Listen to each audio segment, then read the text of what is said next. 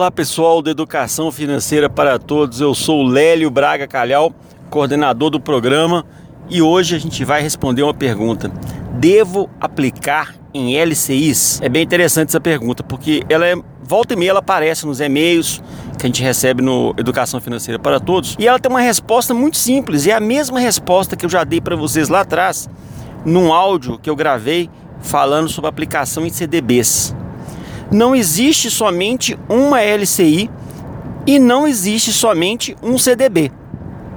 Por exemplo, cada banco pratica a sua taxa. Não é como você aplica na poupança em qualquer banco e vai receber a mesma rentabilidade.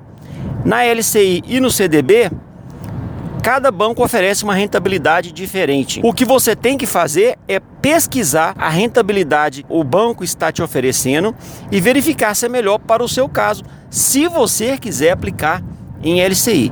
O que não pode ocorrer, e aqui no Educação Financeira para Todos a gente chama a atenção de vocês, é cair em falsas premissas. Por exemplo, a LCI não paga imposto de renda. O fato dela não pagar imposto de renda, se os juros que o banco te pagar nessa LCI forem muito baixos, você vai perder dinheiro, mesmo não tendo que pagar imposto de renda. E aí eu chamo a atenção para vocês, principalmente vocês que gostam de investir em CDB, LCI e LCA, é interessante vocês terem uma conta numa corretora, por conta de uma situação muito simples.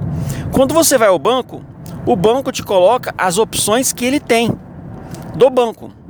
Quando você opera numa corretora, a corretora coloca na mesa as opções de várias instituições financeiras diferentes. Ela te coloca opções de bancos diferentes. Você pode então conseguir uma rentabilidade muito melhor com a visão da corretora. O banco vai ter só o produto dele. A corretora tem o produto de várias instituições financeiras diferentes. Se você gosta então de aplicar em LCA, LCI e também CDBs, é muito interessante que você tenha uma conta numa corretora, porque aí você vai poder ter essa visão mais ampla de quais são as taxas praticadas naquele momento por diversas instituições financeiras diferentes. Eu finalizo lembrando a vocês o seguinte então: LCI não paga imposto de renda, mas isso só não significa que é um bom negócio. Você tem que conferir a rentabilidade real que ela está te pagando ali para você evitar algum problema de aplicar, que no caso concreto tem a rentabilidade muito ruim e você está isento de imposto de renda, mas vai perder no final. Um abraço para vocês, Educação Financeira para Todos, o seu site Educação Financeira. Um abraço, tchau, tchau.